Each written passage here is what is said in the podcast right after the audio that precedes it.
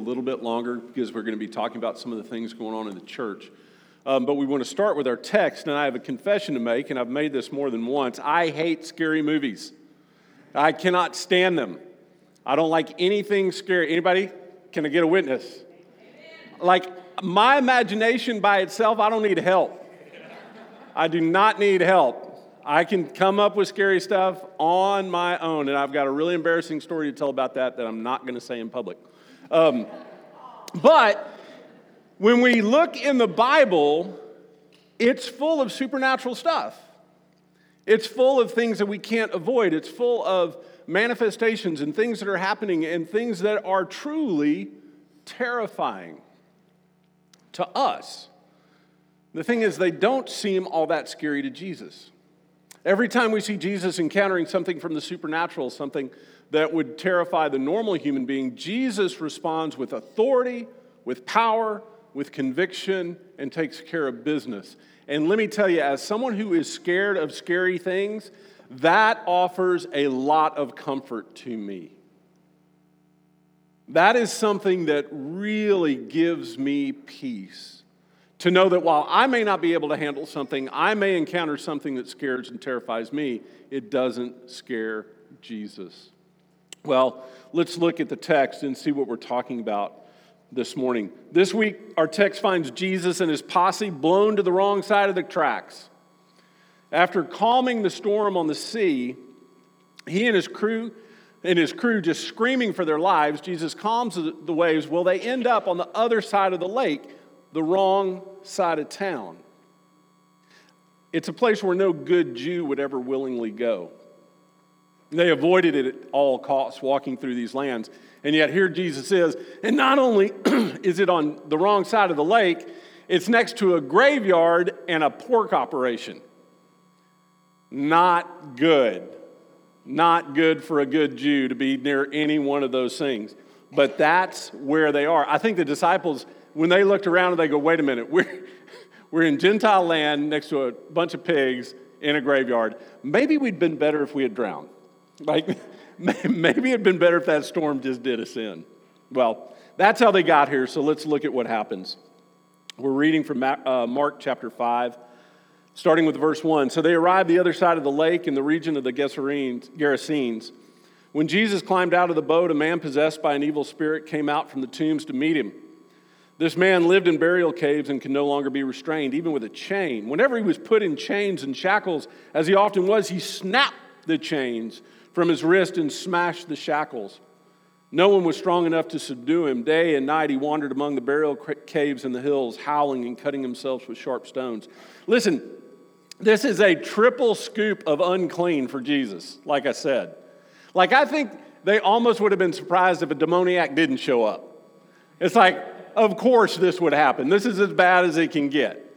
But they are there, they see what's happening, and then Jesus responds. He says, When Jesus was still some distance away, the man saw him, ran to meet him, and bowed before him with a shriek. He screamed, Why are you interfering with me, Jesus? Son of the Most High. In the name of God, I beg you, don't torture me. Literally, the modern translation, Jesus, why are you coming at me, bro? Like, like it's like, what have I done to you? Why are you over here on the wrong side? Like, why aren't you back where you're supposed to be?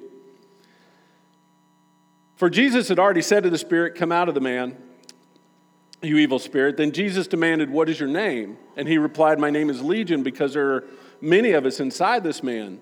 Then the evil spirit begged him again and again not to send him to some distant place. There happened to be a large herd of pigs feeding on the hillside nearby. Send us into those pigs, the spirits begged. Let us enter them.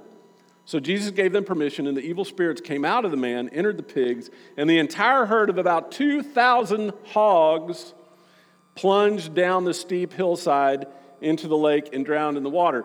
Now, we've already got enough uh, experience here with Buffalo National River and having a, having a swine operation too near the water source to know that it pollutes the water. Okay, this is direct contamination. This isn't even runoff. Like, this is the whole package, and that is a lot of bacon going in the pond right there with it. Uh, the herdsmen fled to the nearby town and the surrounding countryside, spreading the news as they ran. People rushed out to see what would happen. A crowd soon gathered around Jesus. They saw the man who had been possessed by the legions of demons. He was sitting there fully clothed and perfectly sane, and they were all afraid. Then those who had seen what happened told the others about the demon possessed man and the pigs, and the crowd was pleading, began pleading with Jesus to go away and leave them alone. As Jesus was getting into the boat, the man who had been demon possessed begged to go with him.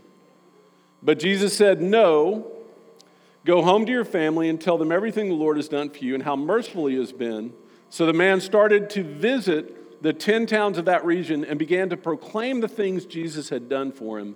And everyone was amazed by what he had told him. This is a significant break in our narrative, whereas before Jesus has been telling people, be quiet, be quiet, be quiet. Now all of a sudden it's, hey, go, go tell everybody. And the crazy thing is, he's telling it to a Gentile former demoniac who's probably got scars all over his body and has a reputation of being a lunatic. So that ought to make us feel pretty good if Jesus calls us to be his witnesses. We are in good company with that. Well, this text gives us a lot to chew on, and, and we really don't have time in any one morning, but especially this morning. But I do want us to ask a few questions before we start talking about how this plays out here and now. Because when we encounter something like this, it is good and proper and right to ask where are we in the story? Are we encountering something in our lives that controls us that we feel we have no power over? Are we likewise looked at, shamed, tried to be locked up, controlled, either by ourselves or by other things, and unable to escape them? And then we need to ask what is it that scares us about when Jesus shows up? There's a lot of pathos in this story. We talked about it in the teaching team. Why would the legion of demons, if they knew that Jesus could mess with them, run up to Jesus? And what we see is the conflict, the inner conflict of the person wanting relief, yet still being tormented by the demons with that. And isn't that the truth with all of us that sometimes we run to Jesus longing for something we can't even verbalize, yet still controlled or holding on to things that torture us? Well, if that's not enough to give you something to chew on for a week, what about this? What about the stuff that you're not concerned about? What about the stuff that you've just come to take for granted that you'll never be free of, so you've just tried to make peace with it? The things in our life that we know at one time they, that they shouldn't be there, but we've just we gave up hope that they, it would ever be different. And so we've just accepted things as they are. And then when Jesus shows up and tries to touch those things, we tell Jesus to go away. We say no. Even though we see the good, we're not willing to give it up because it's what we know. And we become so accommodated to it, so used to it. We refuse to let the Lord cast it out because we're afraid of an uncertain future. And let me tell you something, I've said this many times Jesus is not going to come in and do to you, for you, anything that you're not willing asking Jesus to do. Jesus does never, will never force himself on you. Jesus will never take something away from you that you're not willing to give up. Jesus will never impose himself on us. But he will also not neglect to help those around us who are asking for it, even if it cost us something. Here's where it gets sticky, y'all is even though Jesus is not going to ask anything from us that we're not willing to give up, if that person next to us needs to be set free and ask Jesus to be set free, Jesus will set that person free, and that freedom might upset us. Jesus working in others is never in isolation, it has ripple effects, it goes all around us. It can be uncomfortable. And uh, speaking of uncomfortable, we're going to make a hard stop here and we're going to talk about some other things. We're going to talk about the church. Because this can be uncomfortable, but it's also what I hope you hear today is full of hope. Because I am hopeful. Many years ago, Jane and I gathered with a small Baptist church in the typical rundown, slightly sour smelling meeting room common to Belarus. I don't remember if it was a hotel conference room or a space in a nondescript government building or what, but it wasn't a church building. No stained glass, no pews, no pulpit. The crowd was meager, and Pastor Vladimir, all the pastors seemed to be named Pastor Vladimir when we were working over there, had this chest length goatee, one gold tooth, rumpled brown suit. Uh, he led the preaching, he led the singing, he led the praying. One woman shared a poem. Um, it was something. I didn't catch hardly a word of it. It was one of our first trips over there. I spoke very little Russian. But something changed. I caught the spirit there. It was one of the first times where church meant more to me than just a meeting, than a package thing. And this experience was reinforced in the multiple experiences that I've had to have from inner city African American church down at 31st and Troost in Kansas City to Pentecostal tent meetings and refugee camps in Latin America to walking into a 10th century European chapel, cathedral, yet it be full of refugees from Samoa singing praise in Samoan inside that. Even to the small groups of secreted believers worshiping together in Muslim controlled countries. My imagination for the church has been formed by all these experiences, but not just these experiences, by study. Listen, I've, I've, I've studied all the church growth movements. I've been to all the conferences, I've taken the seminars, I've bought the books. And while simultaneously looking at what everybody says about the future, how to grow the church, I've taken a deep dive into history a deep dive into the historical practices of how the church has come together, formed itself, worshiped, flourished through the centuries that have preceded us. So, through this breadth of experience, through this concentrated looking forward, through this deep dive into history, my imagination has been formed about what the church is. But the number one thing that has formed it is this church right here. Is the practice of being part of Grace Church the practice of being part of y'all. No single experience has formed it like this. This is where my imagination is formed. This is where my heart and my passion are for this church right now in Fayetteville, Arkansas. And we have an incredible opportunity before us as a church. No doubt you've noticed we're in a season of significant change. We live in a culture that is sick with fear and is mainlining escapism, polarized and political, politicalized, that's not a word, politicized, that's it, in ways that make the idolatry of the Bible look like child's play. And because we're a small church and not part of a large institutional body, we don't have the luxury of putting off direct response to the concerns and fears, questions and aspirations, not only of those of us here in Grace but those in the community. Not everyone is like the answers we've given. To be sure, we haven't always responded well or the right time in the right way, and we take responsibility for that. But personally, I feel that more people have decided to leave Grace Church because we don't fit their imagination of what a church should be, of what church should be, even if that church is dying that church, as we imagine it culturally, is dying. So let us be clear. Grace Church exists to be an incarnational expression of the good news of Jesus Christ. We are called to be a fully Christ oriented, deeply Christ abiding, and radically Christ following body. We are also to reject all and any other identities partisan, cultural, economic, or national. We will not be co opted by any agenda other than that of Jesus and his agenda for the kingdom of God.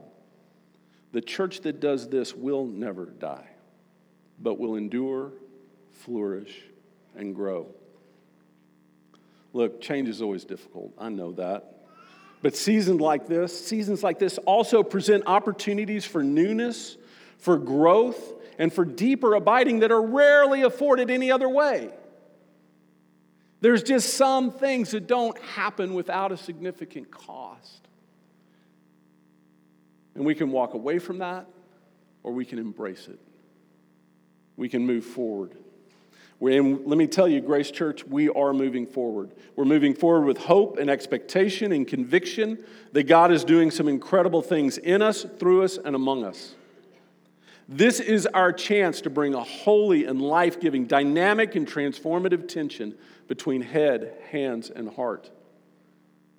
We're going to have to make some thoughtful choices in order to reject the obligations of building an institution and say yes to living the incarnational body of Christ.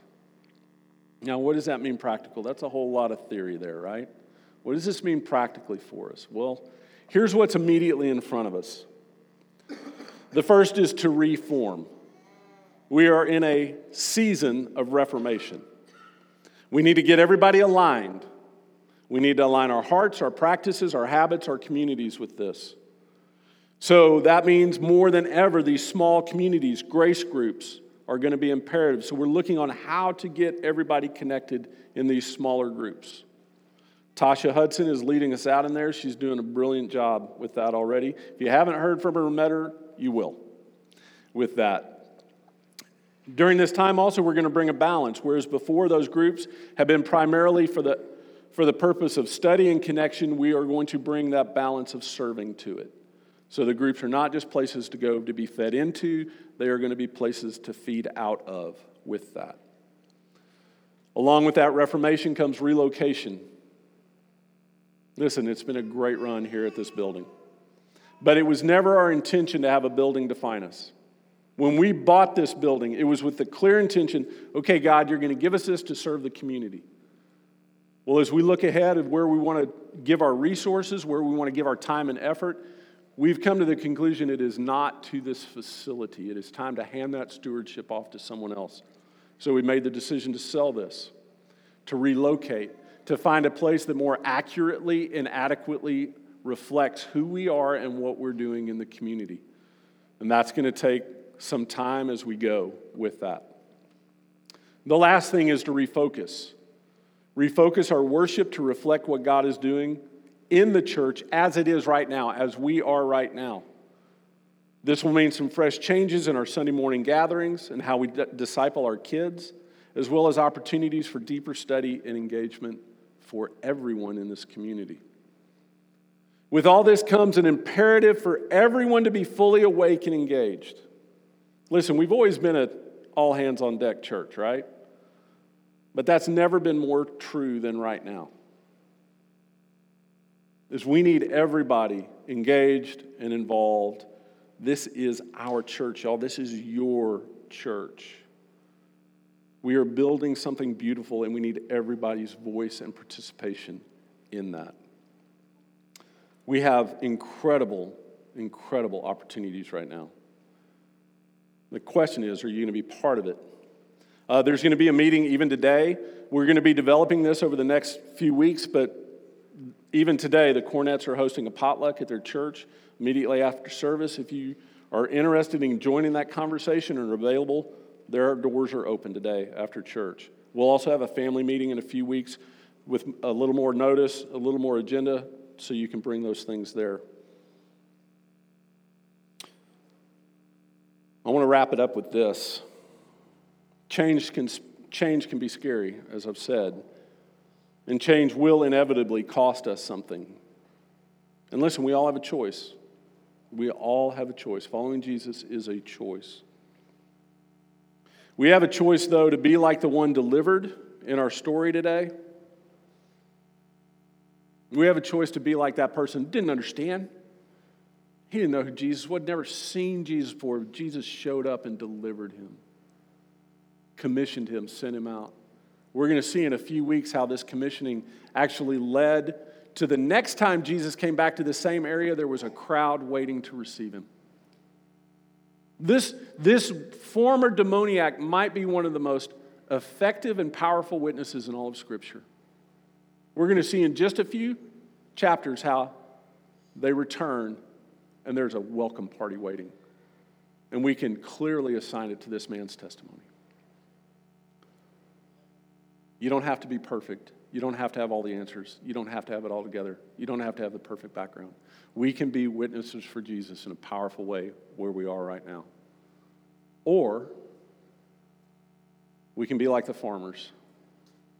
We can say, hey, this is messing stuff up. This is uncomfortable. This is costing me economically. This is costing me. Jesus, go away. We're doing fine without you. That's our choice, church. Is are we going to say yes? Are we going to take up the mantle? Are we going to be these witnesses? Work through the hard work of reforming, relocating, refocusing? Or are we going to be more interested in maintaining the status quo, maintaining our own personal security, control, and privilege with that? I'm going to ask the worship team to come up as we transition now into our time of communion and offering and reflection. At Grace Church, we have an open communion table. It's open to all